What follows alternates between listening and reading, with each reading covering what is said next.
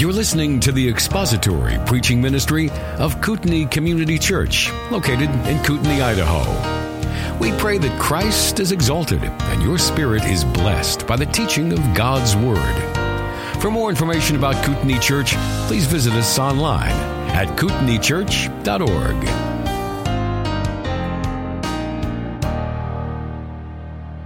All right, session seven is wokeness, whiteness, and the new racism. Please welcome Virgil Walker.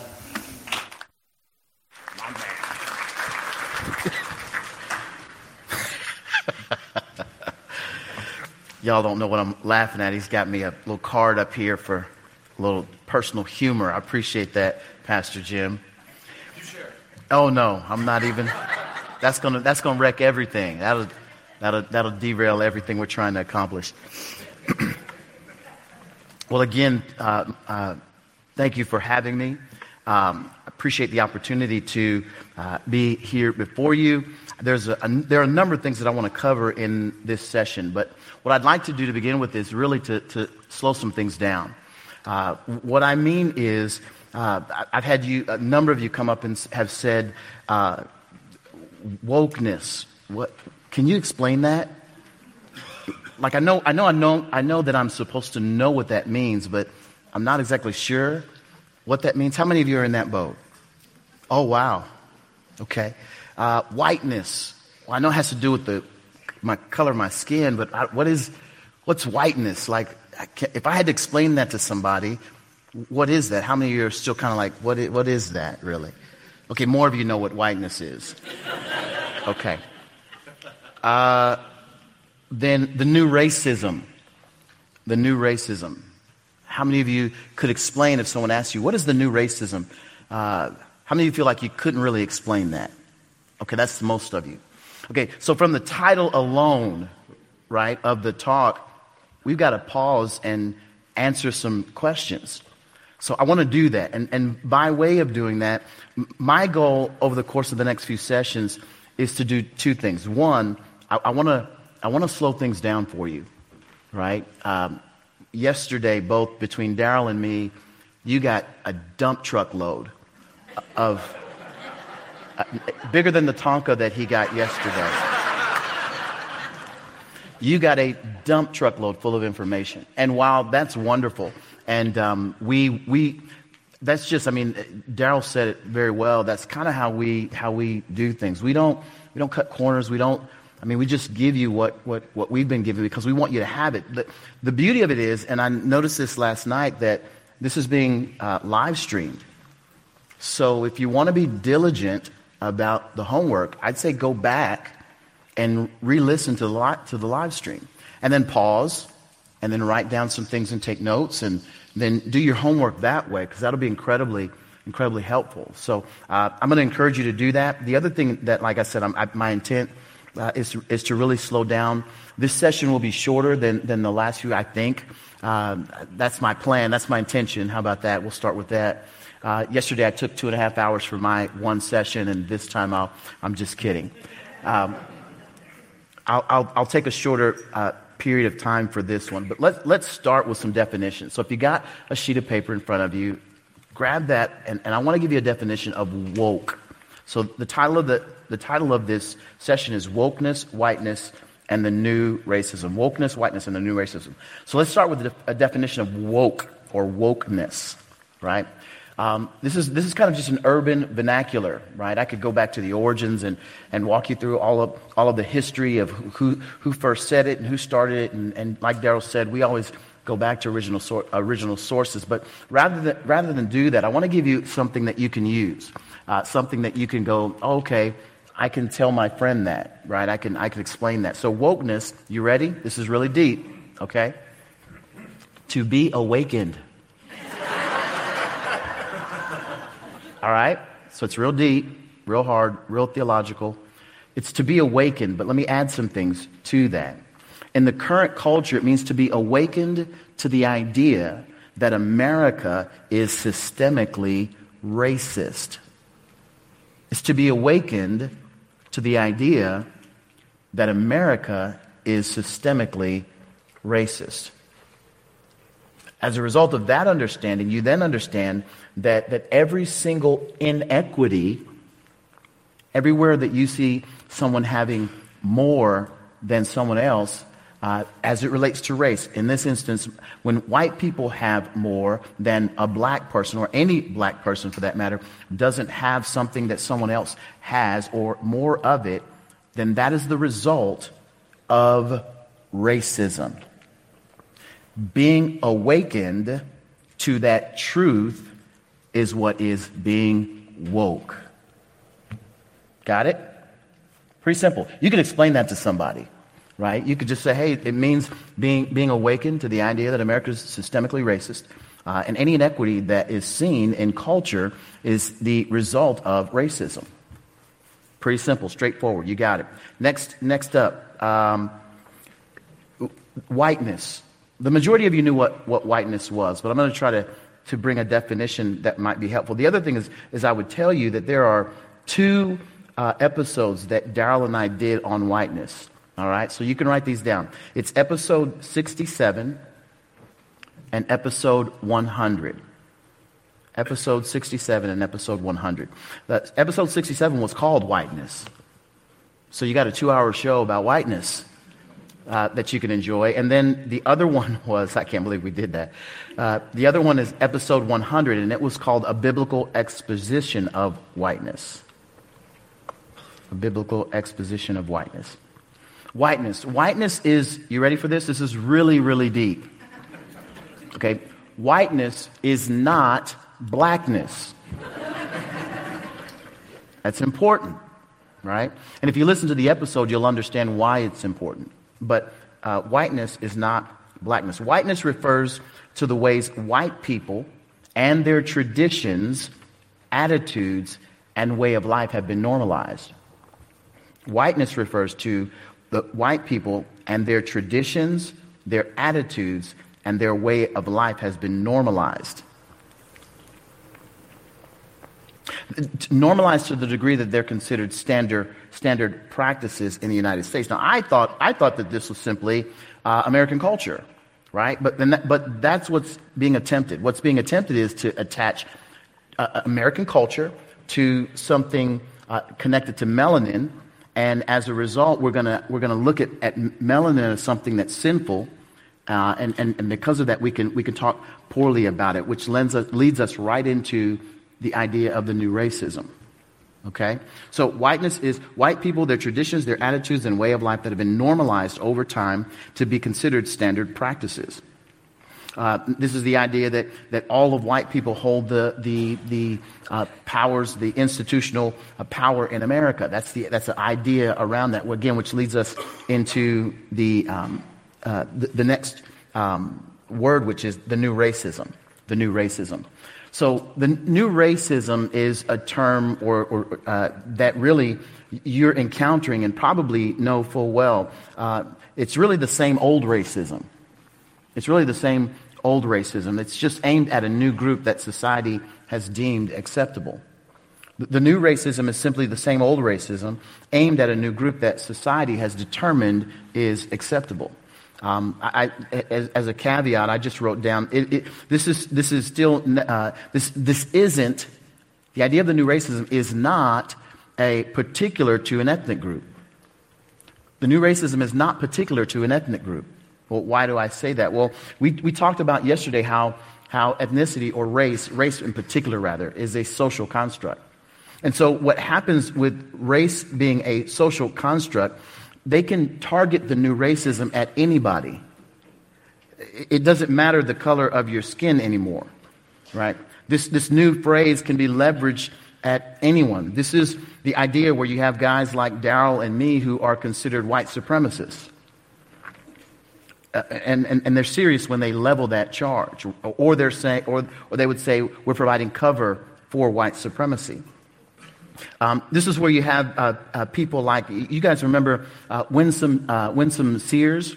She was the lieutenant governor of, of the state of Virginia. Uh, she was a military, she had a military background. Uh, she had done great things, was excited about being an American, stood against CRT. Um, all of that was a part of what, you know, what she was about, and she was really excited about her win? Well, she was immediately uh, hailed as the puppet of white supremacy, right? Black woman, um, her husband and, and whole family were, were, were, really excited about the win, but it, immediately she was labeled as, as a white supremacist or someone who gives cover for white supremacy. And this is, this is the new racism. Uh, it's simply targeted at anyone who does not align with the current cultural narrative. You've heard us talk about narratology, right? It's, it's the storyline that, is, that permeates culture. Narratology, it's the storyline that permeates culture. It's, it's this idea of, of victimhood. Um, it's the idea that, that, that people who are of a specific ethnic background all have, all have, a, have a shared, agreed upon um, um, um, experience that, is, that, that, that, that permeates victimization. That's a part of being victimized. Well, I can tell you, like I said yesterday, I've been black my whole life. I, I don't, I don't, I don't, I, have never been victimized. I, I just, if I have, I don't know it. And, and since I don't know it, I, I could care less about it. I, I really, I, those, uh, that, that, kind of stuff just washes over me. I, we live in, a, in, one, of the, one of the greatest countries in the world. If there was ever a, a place where I was victimized, this would be the place where I could overcome that victimization because of the way that the systems and structures are, are, are set up. I mean, this is a place where people are, are trying to, you know, cross deserts to get here with less than anything in their pocket. Why? Because they know that the way that, that, that our culture is set up, the Judeo Christian manner in which it was set up to begin with, provides them the greatest opportunity to, to, to experience, to go from poverty to, to wealth, to have a family that, that may be struggling and suffering to one that's doing well. Now, my, my goal in, the, in my time is not, to, is not to brag about America. It's simply to say that those who are trying to give you an idea that the, that the systems and structures somehow uh, are set up so that a certain ethnic group uh, is, is on decline is, is just a fallacy. Today, as we begin our session, I want to recognize again the, the, the, the ideas uh, that we've covered in the past. What you're going to hear me do uh, uh, over the course of the next two or three sessions, uh, as well with Darrell, and we even talked about this earlier, was you're going to hear us uh, repeat ideas that you've heard before. That's on purpose. The reason I want to do that is because, like I said yesterday, you were overwhelmed. Today, what we really want to do is to solidify those ideas in your mind. Uh, you should be hearing ideas and terms over and over again, and now it should begin selling it. Oh, I know what that means. I know how that's being used. I now can use it in a conversation based upon a, a, a learned understanding of that. Can I ask someone, if you would, to give me a bottle of water? That would be wonderful. That would be incredibly helpful. Thank you. You got me here? All right. Thank you, brother. So here's, here's where we're going to go. First, I want to go back, I want to take you back three years to 2019, or we can even go five years to uh, 2017. If I asked you to, to write down on a sheet of paper um, during that time, what you, would, what you believe that we would experience on a cultural front, I doubt that you would be able to come up with predicting what actually took place during the course of the last three years. It would be next to impossible.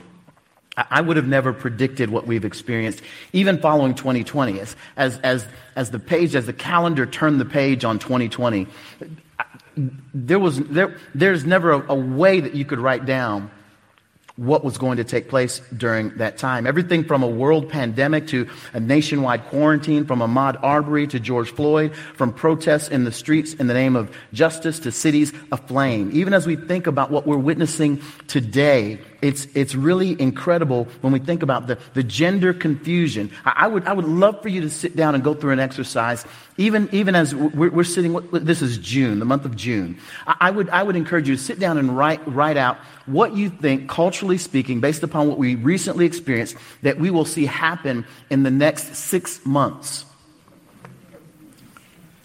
I guarantee you, whatever you write down will be will pale in comparison to, what will, to the events that will actually take place over the course of the next six months. The events and the, the days that we're in often remind me of what Paul wrote to believers in Rome and, and, uh, in Romans uh, chapter 8, verse 22 and 23. They read this way For we know that the whole of creation has been groaning together in the pains of childbirth until now.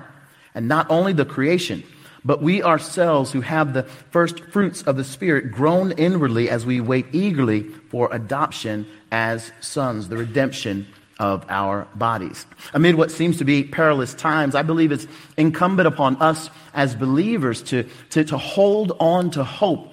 As I was listening to, to, to Darrell speak about the issues, and, and he is spot on. It is critical that you're aware that in our school systems, they are coming. They have been coming for the kids, and, and even more so in the days to come. But as believers in Christ, those who should have more hope about these issues than anybody should be us. Why? Because we don't have to wade through the chaos to understand the, the, the, clarity that, that Christ is exalted, that He is what is true, that we have the Word of God, and we have a responsibility to proclaim that truth. We have to recognize that. You all should be more excited than ever as you're being equipped with all of the information to go and declare truth.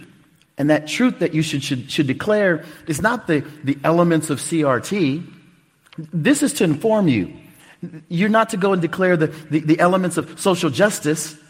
This is to inform you so that when you hear it coming, you're, you're calm. You're steady. You're clear.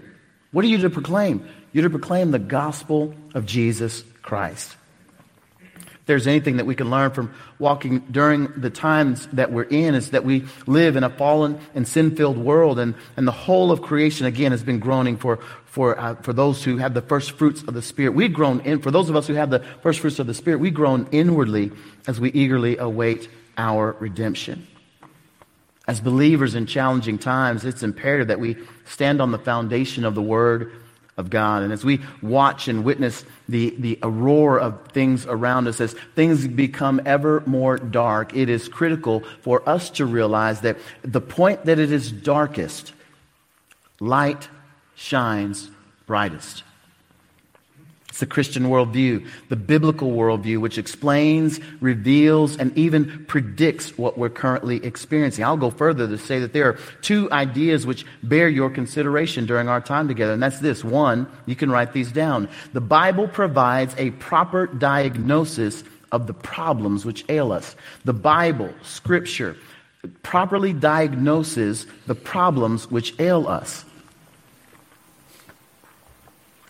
And number two, the gospel provides the prescription for cure.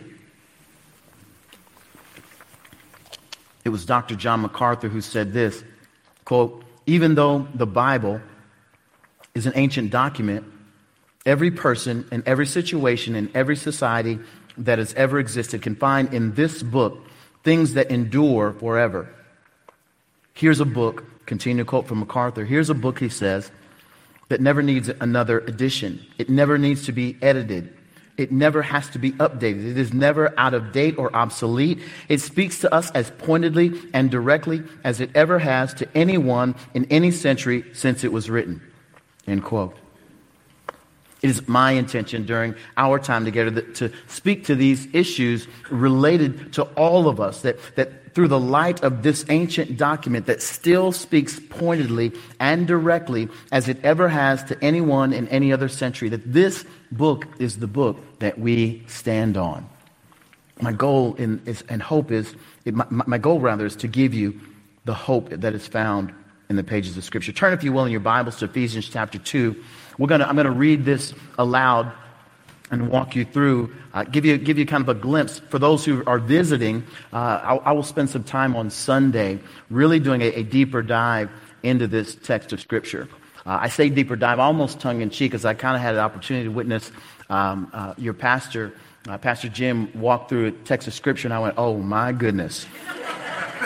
oh my goodness. Uh, I, I'll do a light dusting over of these verses of Scripture on Sunday. So, so if you're here in town and you'd like to experience that dust over, uh, I would, I would invite you to come visit. If you're traveling from far distance, that's my invitation for you to come on Sunday morning. Both Darrell and I will have an opportunity. Darrell will be speaking uh, earlier in the morning uh, during Sunday school, uh, and then I'll have the opportunity, again, my dusting over of this uh, particular. T- yeah. Yeah, when I yeah I, I, I, watched. In fact, I was I was uh, I talked to telling Pastor Jim as I came in this morning. I got a chance to kind of listen to uh, some of his sermons. Y- y'all are going through uh, the book of Hebrews, so I went and, and, looked at that and looked at these other ones. I said, oh, there's a. I, I looked at. I think it was maybe you guys were in maybe two years ago when you were in Hebrews 10, and then now you're in. now you're in Hebrews 11, two years later. Yeah, so I, I, I was looking at that and and I, I did notice, though, there's a, there's a difference. There's, I, I call, I, am going to call him Pastor Slim Jim now. And, you know, the, the other guy was a little bit, you know, but he's looking good. Anyway, I digress. That's, that's, that's to get you back for this note you left me up here. So. Ephesians chapter 2 verses 11 through 20 read this way. Therefore remember that at one time you Gentiles in the flesh called the uncircumcision by what is called the circumcision, which is made in the flesh by hands. Remember that you were at that time separated from Christ, alienated from the commonwealth of Israel, and strangers to the covenants of promise, having no hope and without God in the world. But now in Christ Jesus, you who were far off have been brought near by the blood of Christ. For he himself is our peace, who has made us both one and has broken down in his flesh the dividing wall of hostility by abolishing the law of commandments expressed in the ordinances, that he might create in himself one new man in the place of two, so making peace, and might reconcile us both to God in one body one body through the cross, thereby killing the hostility. Verse 17. And he came and preached peace to those who were far off and peace to those who were near. For through him we both have access in one spirit to the Father. So then, you are no longer strangers and aliens, but you are fellow citizens with the saints and members of the household of God, built on the foundation of the apostles and prophets, Christ Jesus himself being the cornerstone. There's so much richness in that text. And uh, as it relates to the issues of, of reconciliation, um, this text identifies the fact that, that God the Father has reconciled us through the finished work of Christ for those who are in Him and, and completes that through the, through the operating power of the Spirit in the life of the believer. There, there, are two things that work, and I'm going to try not to preach my sermon right, right now, just so awe inspired by what I'm, what I'm reading here. The, the idea of, of, of what the gospel has done, the, the, the life, death, burial, and resurrection of Christ for the forgiveness of sins, reconciles us, justifies us before a holy God. And then on the other side of that, the work of the Spirit works in us, reconciling us one to another through the course of the sanctifying work of the Spirit in the life of the believer. This is a beautiful section of Scripture. That if you ever get concerned about what you see in culture, you should use this particular text to remind yourself not of what's to come, but what God has already done, for which nothing needs to be added to or, or, or, or fixed on or, or, or some man made idea, ideology be brought in in addition. There's no analytical tool that needs to be added so that we can fix the issue of the races. This is, this is what God has done. We can marvel in that work and be that much more awestruck by the goodness of God who reconciles us to himself and to others. I better stick with my notes before I start preaching what happens on Sunday. So for now, I just want to point you to, I want to point, you, I want to point out that in a, in a time that we live in, when racial reconciliation is constantly on the minds of many in the culture, and even Christian culture has adopted the new hashtag hermeneutic regarding black lives, the hashtag black lives matter. Scripture provides a real, a righteous, and a responsiveness, rather, to reconciliation that only God can provide. Furthermore, God has made it available to all who come to Him in Christ Jesus. You want to fix the issue of racism in the culture? Preach the gospel. You want to see uh, lost people uh, turn their lives around and get out of the debauchery that we witness in the gender confused society that we live in? Preach the gospel.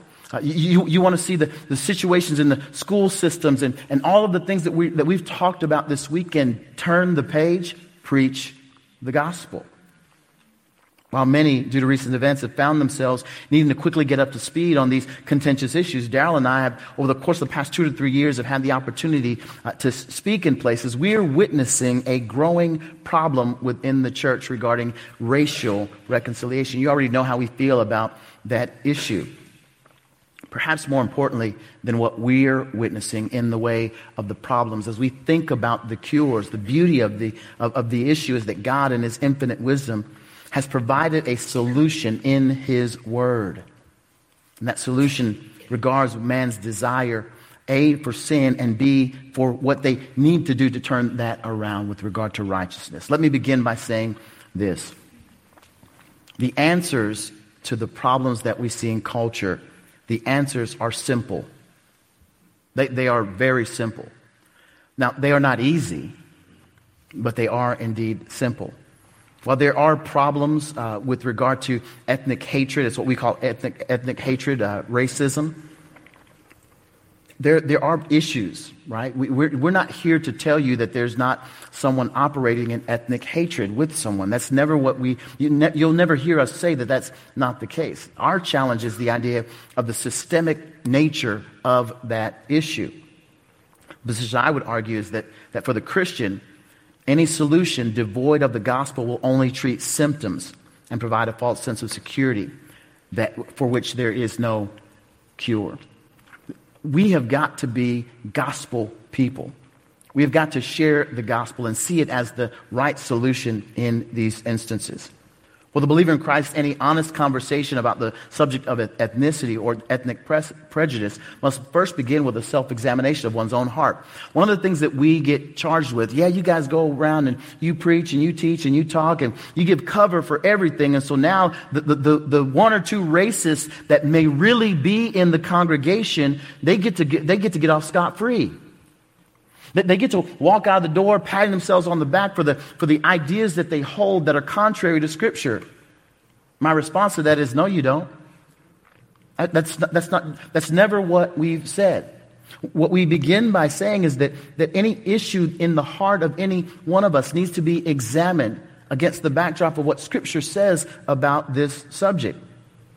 We have a responsibility to examine our own heart regarding sin. Scripture is absolutely clear on this. Psalm 139, 24 says, Search me, O God, and know my heart. Try me and know my thoughts. See if there be any grievous way within me and lead me in the way everlasting. Psalm 26, 2. Prove me, O Lord, and try me. Test my heart and my mind. Galatians chapter 6, verse 3 and 4. For if anyone thinks he is something when he is nothing, he deceives himself. But let each one test his own work.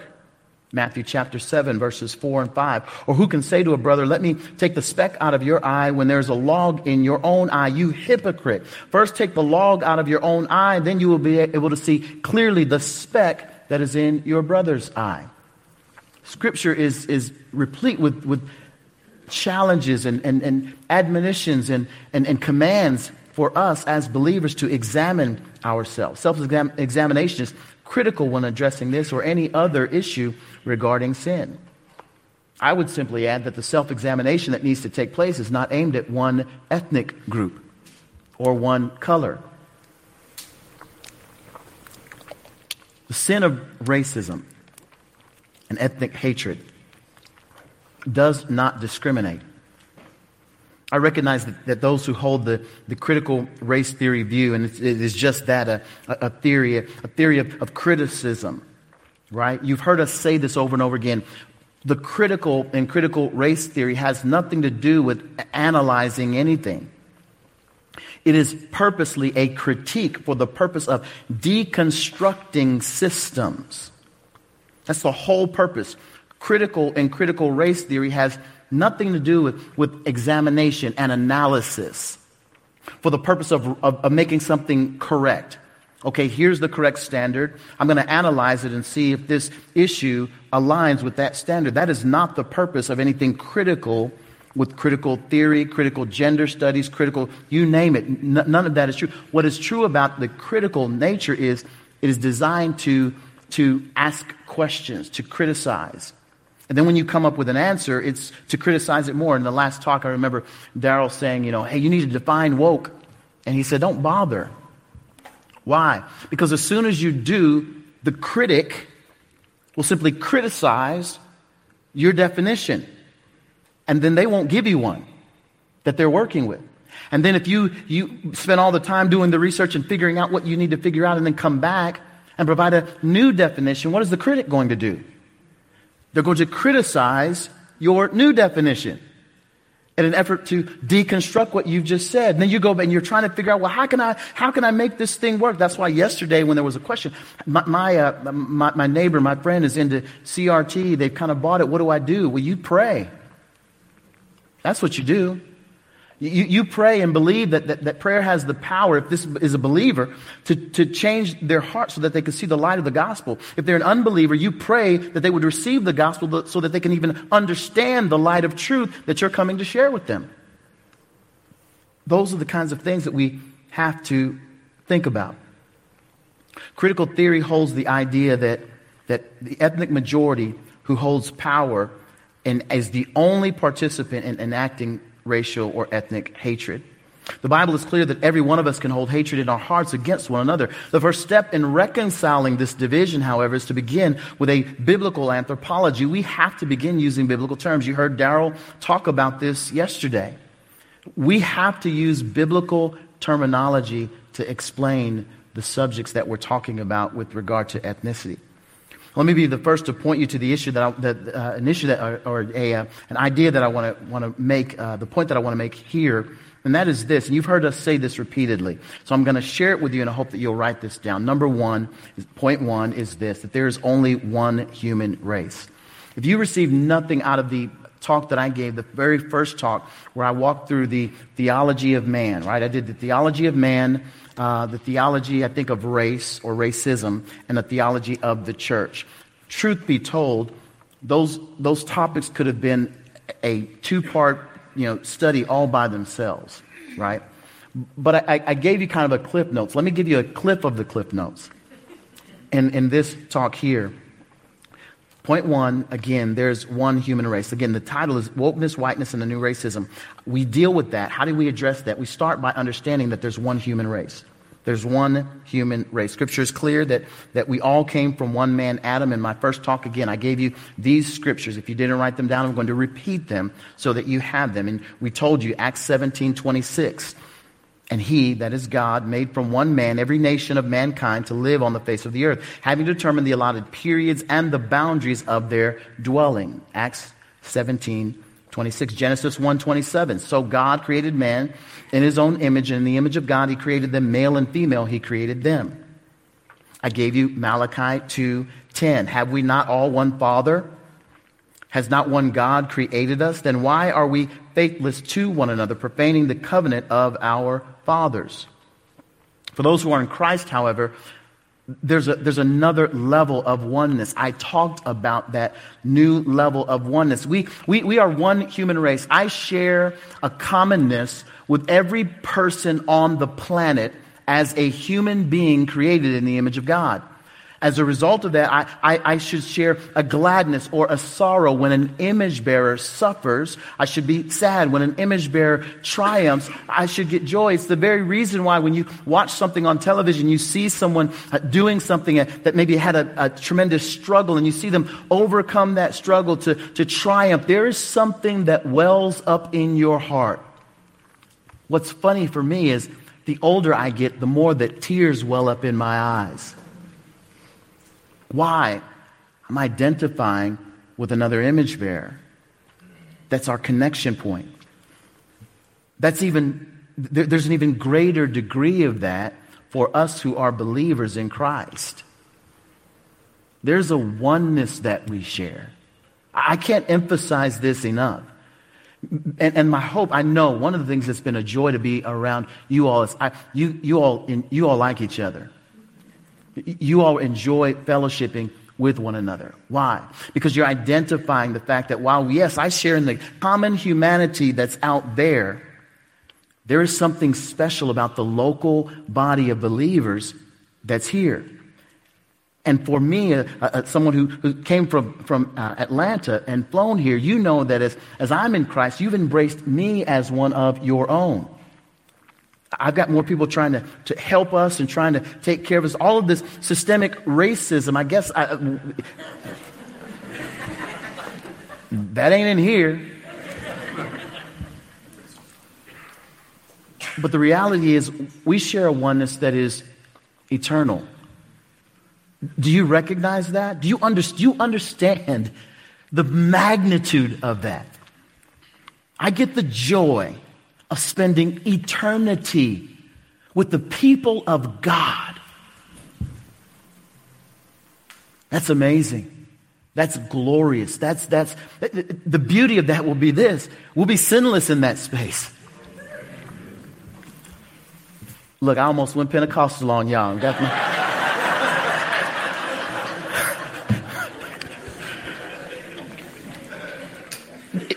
Take a moment to wrap your mind around the beauty of that.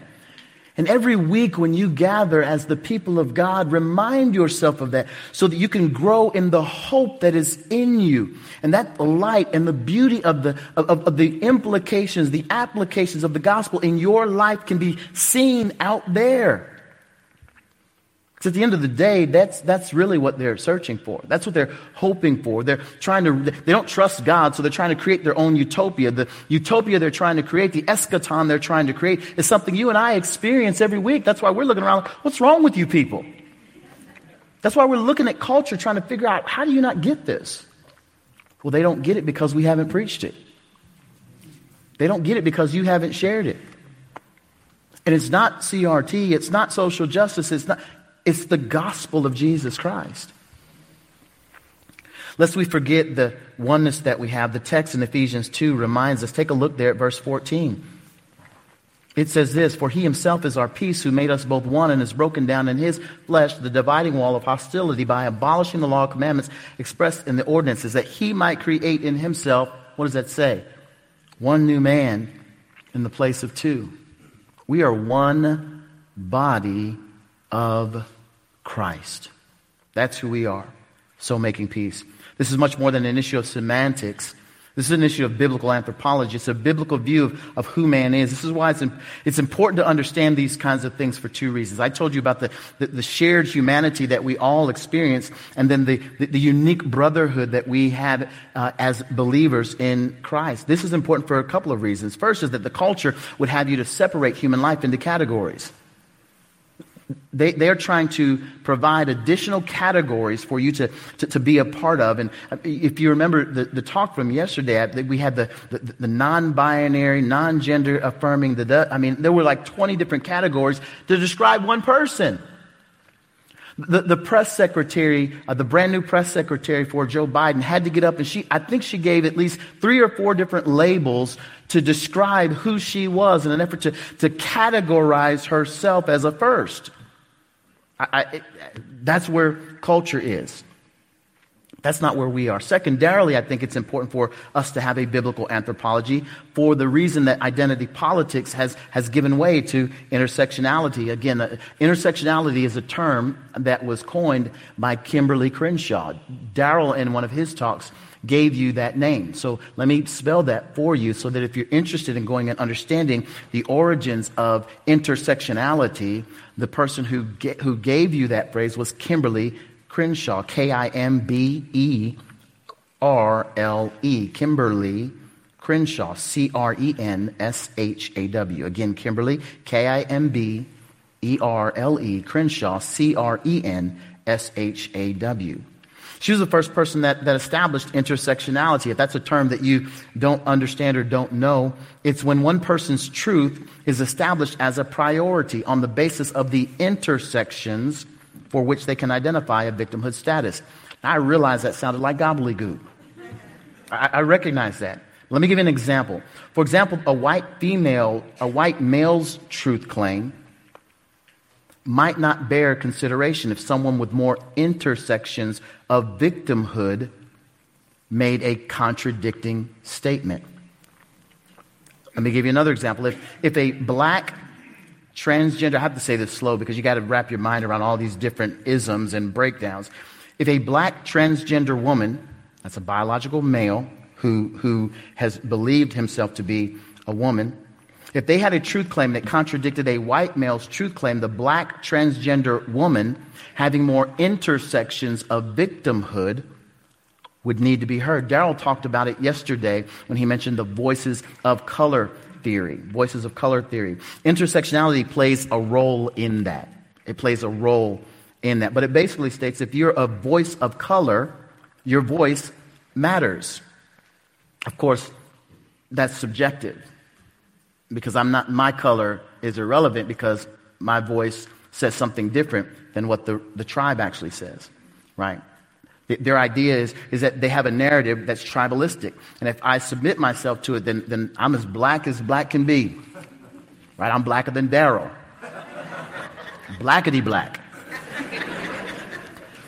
But if it doesn't uh, align with that tribalistic point of view, then what happens? I'm, I'm a white supremacist. That's kind of how that is played. Therefore, again, we take issue with the idea of races, uh, uh, with the idea of using the terminology races. That's why Darrell has been so dogmatic in his approach about this. That's why I try to do my best to in, make sure that whenever I'm speaking, especially in a public space, that we use the term ethnicities. And what we're dealing with with the, regard to the issue of racism is, is just ethnic hatred. You just hate your brother right? Whether we're talking about brotherhood of the common man created in the image of God, or if we're talking about a brother in the Lord you hate them on the basis of the color of their skin, that's ethnic hatred, right? That's ethnic hatred. You hate your brother. And scripture is very clear about that. Yesterday, Darrell mentioned the Nat Geo, uh, uh, short for National Geographic article. If you didn't get it down, I want to repeat it here for your hearing. It, is, it, was, the, it, it was entitled, it was a Nat Geo article, I think it was April, April 2018. April 2018. It was a Nat Geo article. I, I want to I want to commend this one to you because it is a fantastic article. Um, it really is something that you could probably. I think it's online. I think it's accessible online. You may have to pay something for it. If I remember, I think. I, yeah, I think it's behind a paywall now, but it, it's it's worth it for the purpose of having to use in conversation. If you want to have a conversation with someone who's actually willing to read, willing to listen, this would be something that you'd want to pass along to them. The title of the article is There's No Scientific Basis for Race. It's a made up label. There's no scientific basis for race. It's a made up label. National Geographic, April 2018. I'm looking at you, Darrell. 2018, correct? Okay. For some, they were hearing about this article for the first time. It was their first glimpse at the, the pseudoscience of Samuel Morton. Great name to remember. Samuel Morton was the one who promoted craniometry. Remember, Darrell was talking about how they, they had the, the, the, skulls that, that, excuse me, that he would collect, and then as a result, the, he would put the, the, the, the seeds in them to, to test the cavity. Now, listen, if, if brain size or skull size or skull volume uh, had, had any correlation to uh, intelligence, I'd probably be one of the smartest guys in the room. but that, they made that, that correlation apart from really going in and, and making the scientific connection points that required that kind of, um, that kind of thought process to begin with. You're able, as believers, as Christians, Christians are able to be susceptible to those kinds of ideas when they abandon biblical language regarding how man was created. When you do that, you find yourself susceptible to worldly solutions regarding how we think uh, about, about sex, about gender, about, about uh, race, ethnicity. All of these things are important. My second point is this point number two. And you heard us say this. I told you in the next few talks, you're going to hear us repeat things. And again, the purpose of the, of the repetition is, is to settle in your brain the things that we've, that we've dump trucked. Okay, so you've heard this said as well. Number two is races don't reconcile, hearts do. You remember Darrell saying that yesterday? Races don't reconcile, hearts do. Take a look again at, at the text of Scripture, Ephesians chapter 2, verses 17 through 20. And again, I'll, I'll, unpack this a little bit to, to a greater degree the, the separation uh, of the Jew and Gentile and, and how they were separated from one another. I got to give you a little context before I read this section because what you're going to see is that both needed, needed uh, to be preached, uh, t- both needed to be preached to. And, they, and, and peace needed to be preached to them both. Both the Jew who had the law but were ignoring the law, and to the Gentile who did not have the law but needed to understand that they were lawbreakers, and in addition, that there was a, there was a Savior that could reconcile them to God and to one another. Again, more than I needed to say there, but let me read Ephesians chapter 2, verses 17 through 20. And he came and preached peace to you who were far off, and peace to those who were near. The far off were the Gentiles, the Jews were the near. For through him we have both access in, in one spirit to the Father. So then you are no longer strangers and aliens but you are fellow citizens with the saints and members of the household of God, built on the foundation of the apostles and the prophets, Christ Jesus himself being the cornerstone.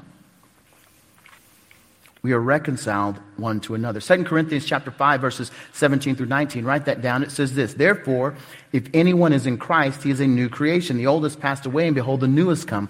All of this is from God who through Christ reconciled us to himself and gave us the ministry of reconciliation. That'll preach. If I had some ham and bee, I could just sit right here and we can go to town. That is in Christ, God, uh, that is, in Christ, God was reconciling the world to himself, not counting their trespasses against them, and entrusting to us the message of reconciliation. You have the ministry of reconciliation. You and I have that ministry. That's not for CRTers. That's not for social justicians. That's not for all of these folks proclaiming their false gospels. That ministry has been given to you and I. Romans chapter 5, verses 10 and 11. For if while we were enemies, we were reconciled to God by the death of his son, much more now that we are reconciled, shall we be saved by his life. More than that, we also rejoice in God through our Lord Jesus Christ, through whom we now have received reconciliation. We have received reconciliation. We are ministers of reconciliation. Our reconciliation comes through the, the power of the gospel and the work of Christ. The gospel is more than just the good news that saves us, the gospel is the, the good news that sanctifies us as well. You, you never get past the gospel. You can't move past the gospel. You're not, well, you know, I graduated from that, check the box, let me figure out what's next. No, every week you come as believers in Christ, gather to the local assembly. Why? For the purpose of hearing the gospel again. You're being gospeled every time you gather. Why? So that you can remember, A, that you are a sinner and that you need a Savior that last week you didn't love God with all your heart, soul, mind, and strength in a perfect way. And as a result, you need to collectively come together, individually repent of your sin, and even corporately confess your sin. As you enter the, this, this, this space to hear from the Word of God, you should be reminded of the gospel. Our worship should take a gospel shape. When we gather, we should be reminded of the life, death, burial, and resurrection of Christ for the forgiveness of our sin. We should hear the word declared and exhorted so that our lives can more align itself to be conformed into the image of Christ. That is the purpose of the gospel. The gospel is more than just the good news that saves us. The gospel is the good news that sanctifies us. Romans chapter 1, verse 16, the gospel is the power of God unto salvation. I love how Dr. Martyn Lloyd-Jones, the doctor, says or, or, walks through this verse. He says that the gospel is, is the power of God to save, it's God's power to save.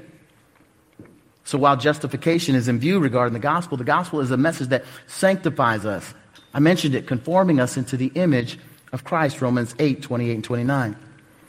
Here's the real problem. The real problem is that the majority of believers, I'm not talking about the people in here, I'm talking about the vast majority of, of American culture, American Christian culture, they really don't believe that the gospel does all of that. They, they really don't. They think, well, yeah, the gospel saves me, but, you know, now what? They, they really don't, don't trust the gospel to do its work. So they rather put their trust in man made philosophies and ideas of sociology or ethnic soteriology to save and change and transform what God Himself said He is the only one able to do through the preached, preached word of the gospel.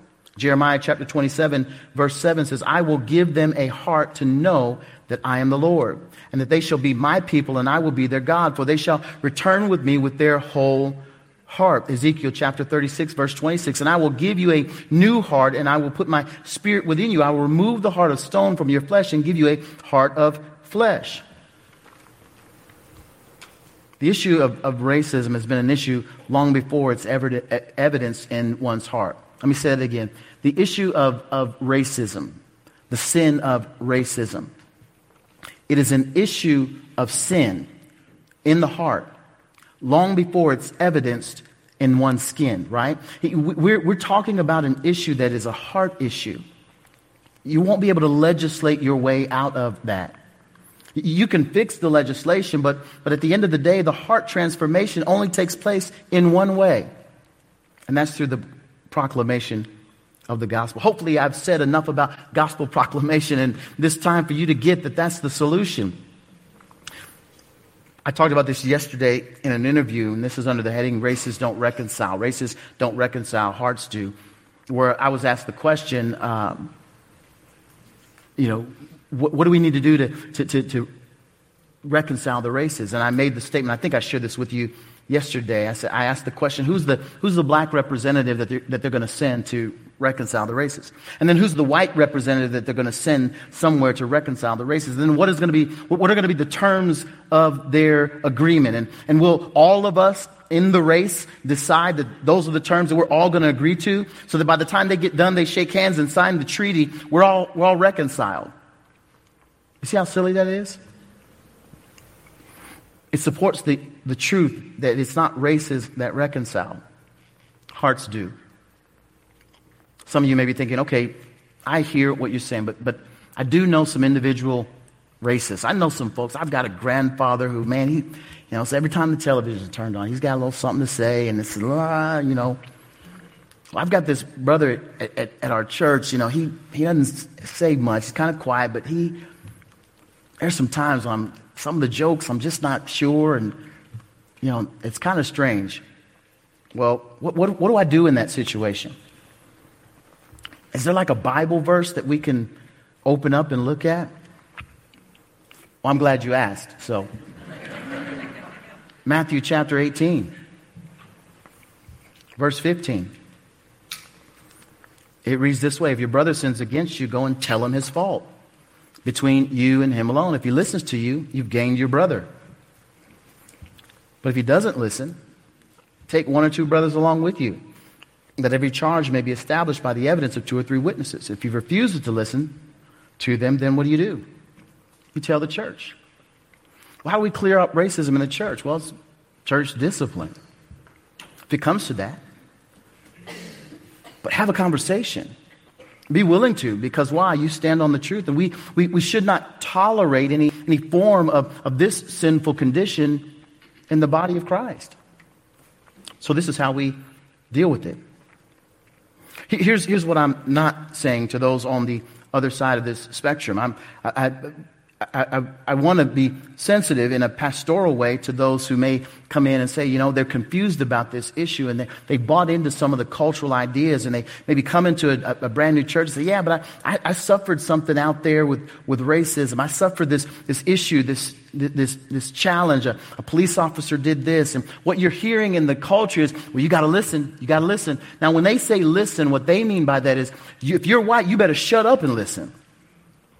And whatever they say and whatever emotional uh, thing that they're having happen as a result of remembering this incident, as they're reproblematizing it and bringing it to your doorstep as if you've done that, that's where you, that's where you pump the brakes. But at the end of the day, there's nothing wrong with listening to what someone is saying. You just don't buy what they're saying, hook, line, and sinker. I'll give you an, an, easy example. Those of you who have kids recognize this. One of your kids comes racing to you. They're in tears. They're crying and they can't breathe and they're trying to tell you about what somebody did to them. You listen. You, you may listen calmly and, okay, tell me what's happening and walk through that. And then you, you, you pause and you go grab the other person, right, the other sibling, and figure out what's taken place. You, you don't simply, you know, have your child say, uh, I, I, I, want you to, I want you to kill my brother. You're like, okay, I'll go kill. Wouldn't that be stupid?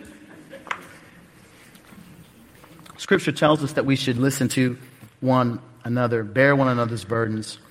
Galatians 6 2 tells us to bear one another's burdens so as to fulfill the law of Christ. Proverbs 2 2 says, Make your ear attentive to wisdom and incline your heart to understanding. Proverbs 17 27 says, Whoever restrains his words has knowledge, and he who has a cool spirit is a man of understanding. Philippians chapter 2, verse 4 says, Let each of you look not unto his own interest, but for the interests of others. However, we must realize that, that, uh, that, that melanin or the lack thereof is not inherently sinful. We have to make sure that we have that lens. And when terms are used, terms like white guilt, white privilege, uh, critical race theory, and the like,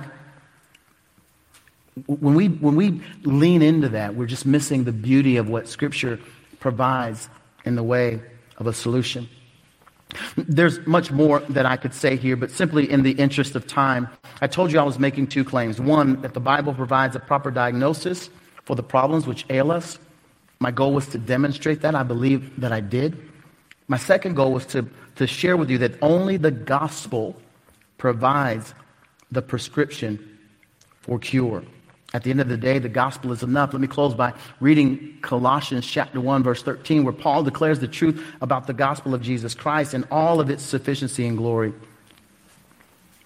Colossians 1:13 says the following, "And he has rescued us from the dominion of darkness and brought us to the kingdom of his beloved son in whom we have redemption, the forgiveness of sins." The Son is the image of the invisible God. He's the firstborn over all creation. For in him all things are, were created, things on heaven and on earth, visible and invisible, whether thrones or dominions or rulers or authorities. All things were created through him and for him this next section of scripture, verses 21 and following, are reminiscent of what we find in Ephesians chapter 2, verses 11 to 22, as we're reminded that you were alien, that once you were alienated from God, you were hostile in your mind because of your evil deeds, but now he has reconciled you. There's that word again, by Christ's physical body, not by CRT, not by social justice. He's reconciled you by Christ's physical body through death to present you holy and unblemished, unblemished and blameless in his presence. If indeed you continue in your faith, established and firm, not moved from the hope of the gospel you heard. Don't be moved from the gospel that you've heard with flawed and false ideologies of men. Your hope is in the gospel, in which you have proclaimed to every creature. You're, you're to proclaim this to everyone. Not to proclaim the gospel of CRT. You're to proclaim the gospel of Christ to everyone. to every creature under heaven, and of which I, Paul, have become a servant. You see, Jesus is indeed enough. The gospel is indeed enough. The life, death, burial, and resurrection of Christ is indeed enough. So, as Paul uh, admonished Timothy to preach the word, I, I challenge you to preach the gospel. Share the gospel. Be effective. The hope of the world is in the light of the gospel. Thank you for listening to the latest podcast from Kootenai Church. If you'd like to learn more about Kootenai Church or to donate to our church ministry, you can do so online by visiting kootenaichurch.org. We hope you enjoyed this podcast and pray you'll join us again next time. Once again, thank you for listening.